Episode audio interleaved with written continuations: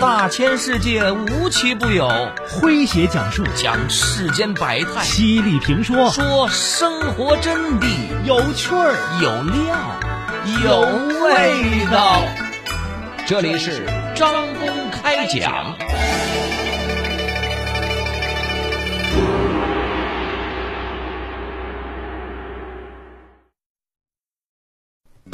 有统计数据显示，全世界犹太人的数量大约为一千六百万，占到全球总人口的百分之零点二。而诺贝尔奖设立以来，超过百分之二十的得奖者是犹太人，这个比例是其他民族的一百倍。在全世界最知名的企业中，由犹太人创办的不胜枚举。比如说高盛、所罗门兄弟等著名金融公司，美国华尔街及硅谷精英中有一半是犹太人。比如说 Facebook 首席执行官马克·扎克伯格、首席运营官谢利·桑德伯格、谷歌的创始人谢尔盖·布林和拉里·佩奇等等。为什么犹太人家庭能够培养出这么多的精英人才？原来这个民族有一套成熟的教育模式。来听今天张工为各位讲述犹太人的家庭教育秘诀。作者云山说，在犹太人的家里，小孩子稍微懂事儿母亲就会翻开经书，点上一滴蜂蜜在上面，然后叫孩子去吻书上的蜂蜜。这个仪式，它是有用意的。书本是甜的。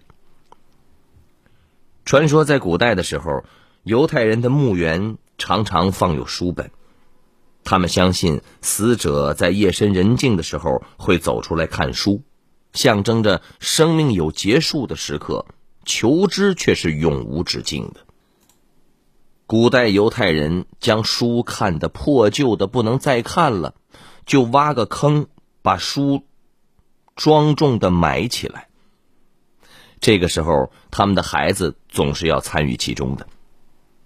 犹太人家庭还有一个世代相传的说法：书柜要放在床头，要是放在床尾的话，会被认为是对书的不敬，进而遭到大众的唾弃。在以犹太人为主的人口的以色列，有句话说。人不能只靠面包活着。以色列人以此激励自己，养成了求知好学的习惯。在以色列人看来，文学、诗歌、音乐、艺术对人类就如同水和粮食一样的重要。读书是生活中不可或缺的一部分。联合国教科文组织的一次调查表明，十四岁以上的以色列人。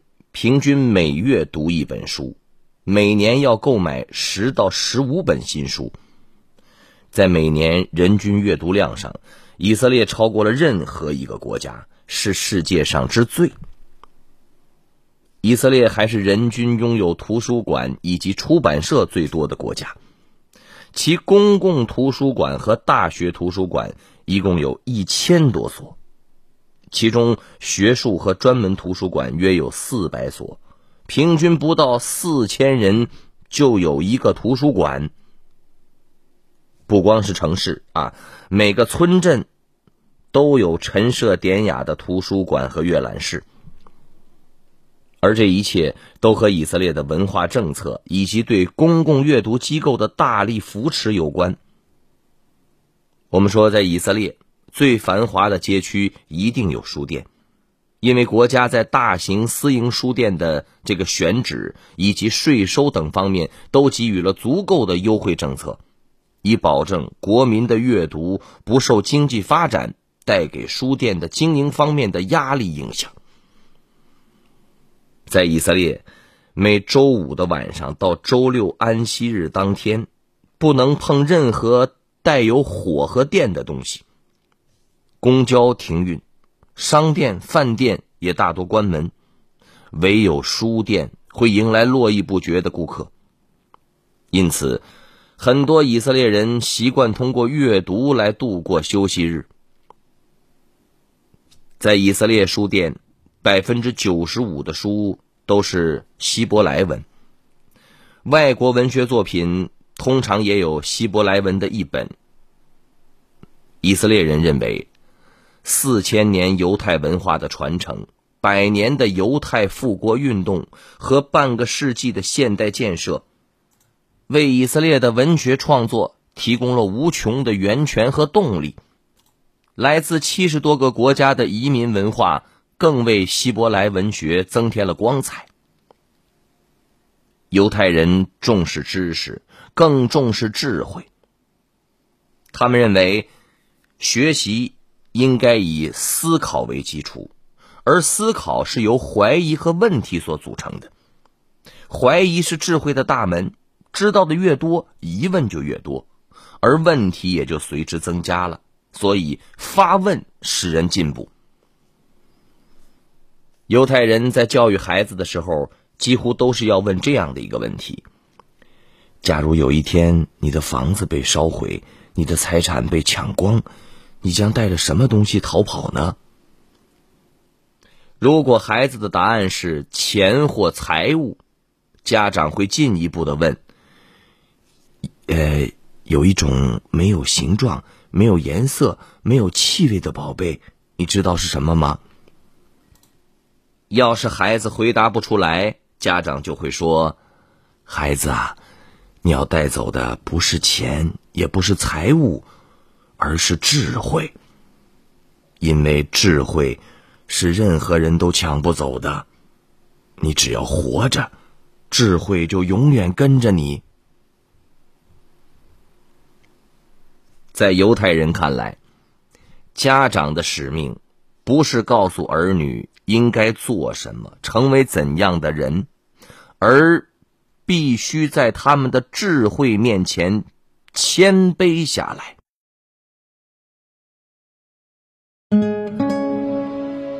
我的妈妈今年七十岁了，记性似乎越来越不好，忘了自己今年几岁，忘了家里的电话号码，重复的买回各种各样的生活用品，甚至总是忘记关灯、关煤气。医生说，妈妈患上了老年痴呆症。从此，“痴呆”这个词不断的出现在妈妈的生活里，出现在他人的目光中。其实，老年痴呆和痴呆没有任何关系。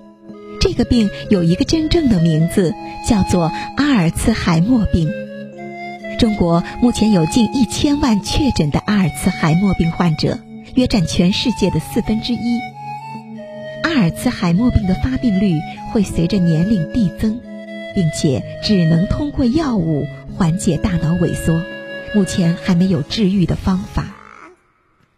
我的妈妈没有痴呆，她只是又变成了一个孩子，忘记了怎么吃饭、怎么说话、怎么回家。我可以像妈妈以前教我时那样，再一遍遍的告诉妈妈：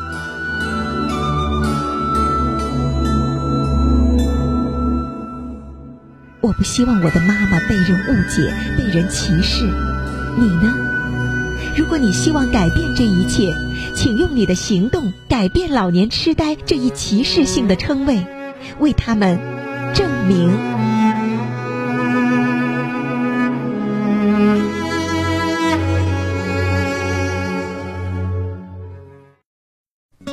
有统计数据显示，全世界犹太人的数量大约为一千六百万，占到全球总人口的百分之零点二。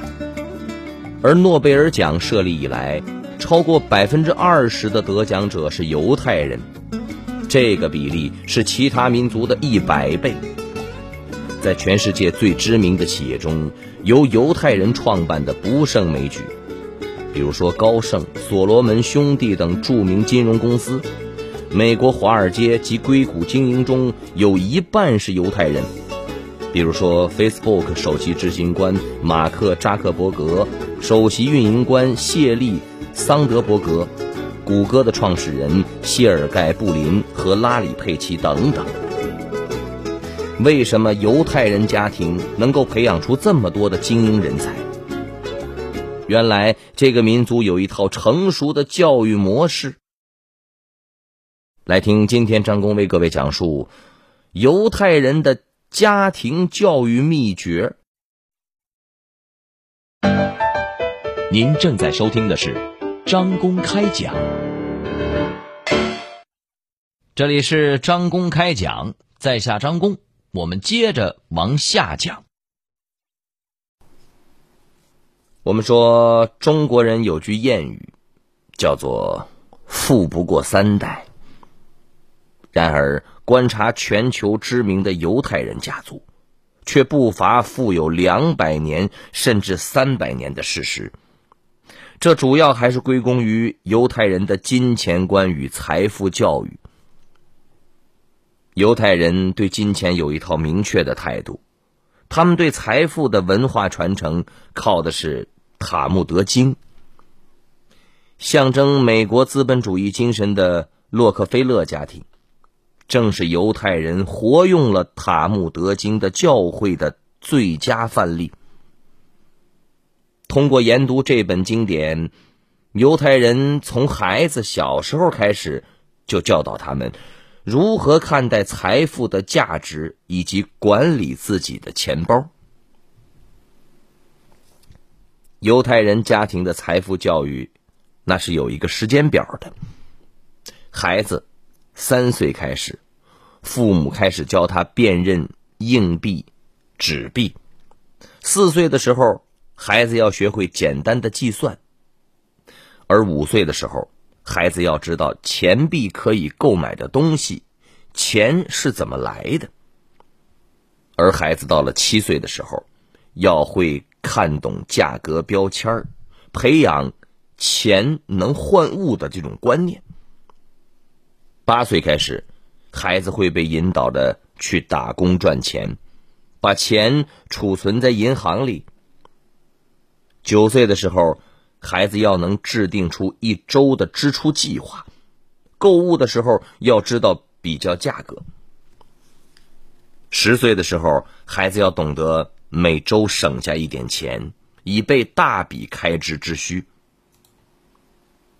而犹太的孩子到了十二岁的时候，要会看穿广告包装的假象，设定并执行两周以上的开销计划，懂得正确使用银行业务的术语。此外，犹太人还充分的用他们最擅长的契约，用信托来管理遗产，以信托的方式照顾自己的亲人族人。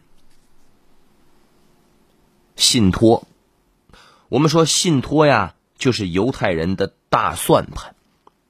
凭借着信托详细的这个条例规范，越优秀的子弟可以得到越多的资源。比如说，家族后代凭能力考入名牌大学，则可以领到若干资金；日后娶妻生子，或者是独立创业。又可以领到若干的资金等等。反之，败家子儿，别想通过信托拿到一分钱。通过信托的前置和规范，一份庞大的家产不容易被一个不孝的子孙散尽呐，却能够给更有出息的子孙来助力。不得不说，犹太人对财富价值的态度，很可能成为应对富裕病横行全球的防疫抗体呀！